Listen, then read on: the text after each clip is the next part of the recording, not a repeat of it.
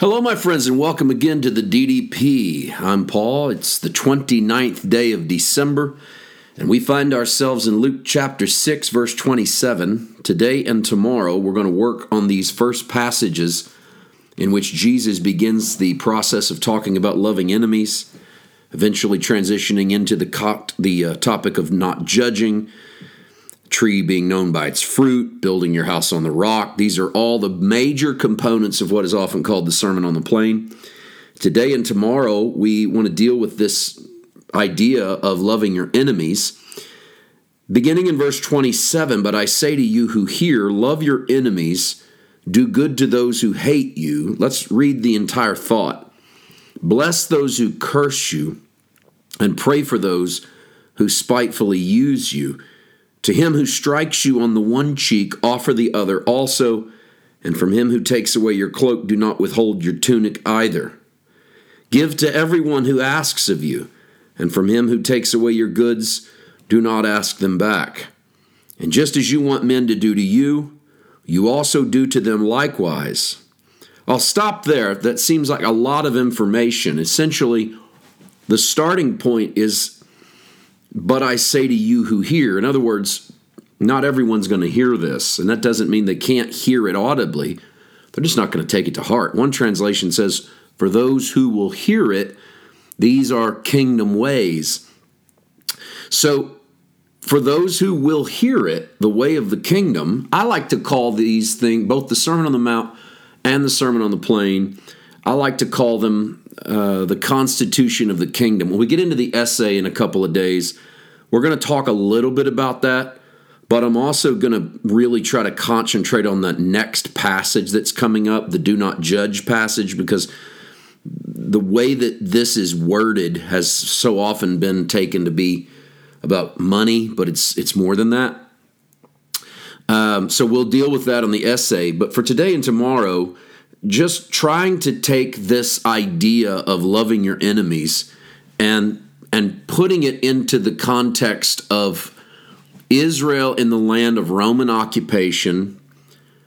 They have a heritage in their own stories of destroying their enemies. And here comes Jesus now into the midst of all of this turmoil and instead of saying, hey, I'm going to bring back our ways, our old heritage, you're going to destroy your enemies, we're going to overthrow these occupiers, he does what almost feels like the opposite love your enemy, do good to people that hate you, stop cursing. Instead, pray for those that are using you wrongly. If they hit you on a cheek, give them your other cheek. If they take away one cloak, don't withhold your stuff from them. Give if they ask from you. If they take away your goods, don't ask for them back. And this is a lot to ask. It's a lot to ask in their context, and it's a lot to ask in ours. But I think it doesn't take far for you to scratch beneath the surface to realize that Jesus is showing you the attitude of kingdom citizens. That we don't hold our possessions too closely. That we don't see people as an enemy worth hating. That we are quick to bless and slow to curse. That when we're wrongfully used, we don't find a way to retaliate. We find a way to pray that God moves on those who have been abusing us. That when we are stricken, we don't use that as a, uh, an impetus to counterpunch, but we're willing to take more than one blow. That we're not quick to anger. That we don't just react, we respond. That when someone is in need, we give.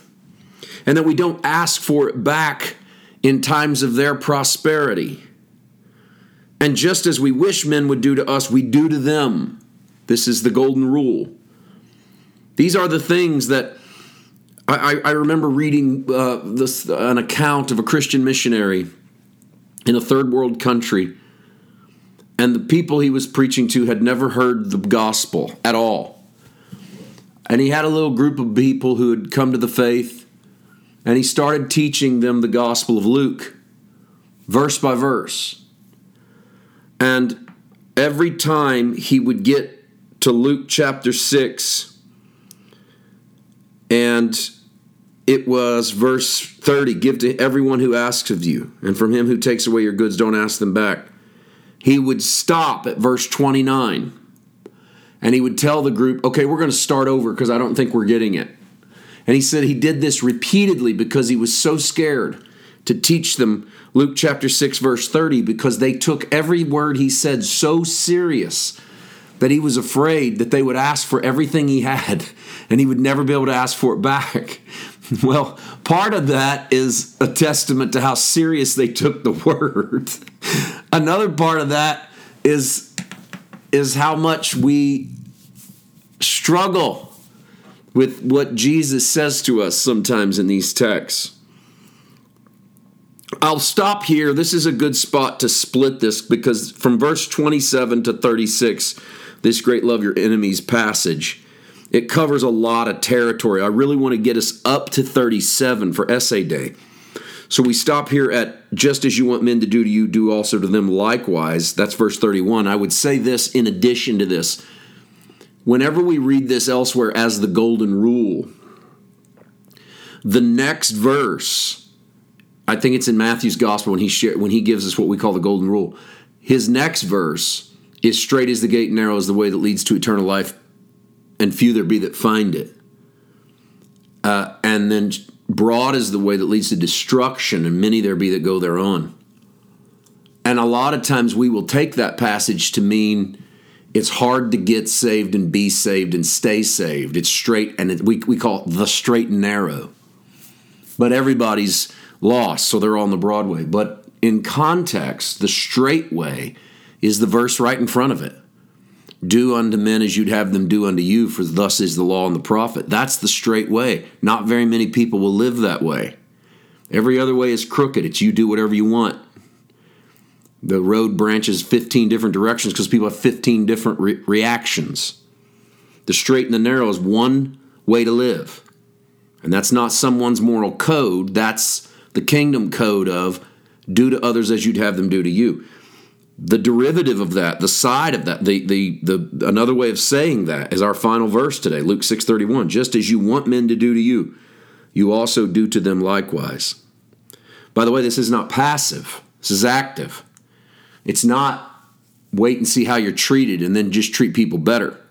It's do the things you wish were done to you. Make the world you wish you lived in. We'll see you tomorrow. God bless.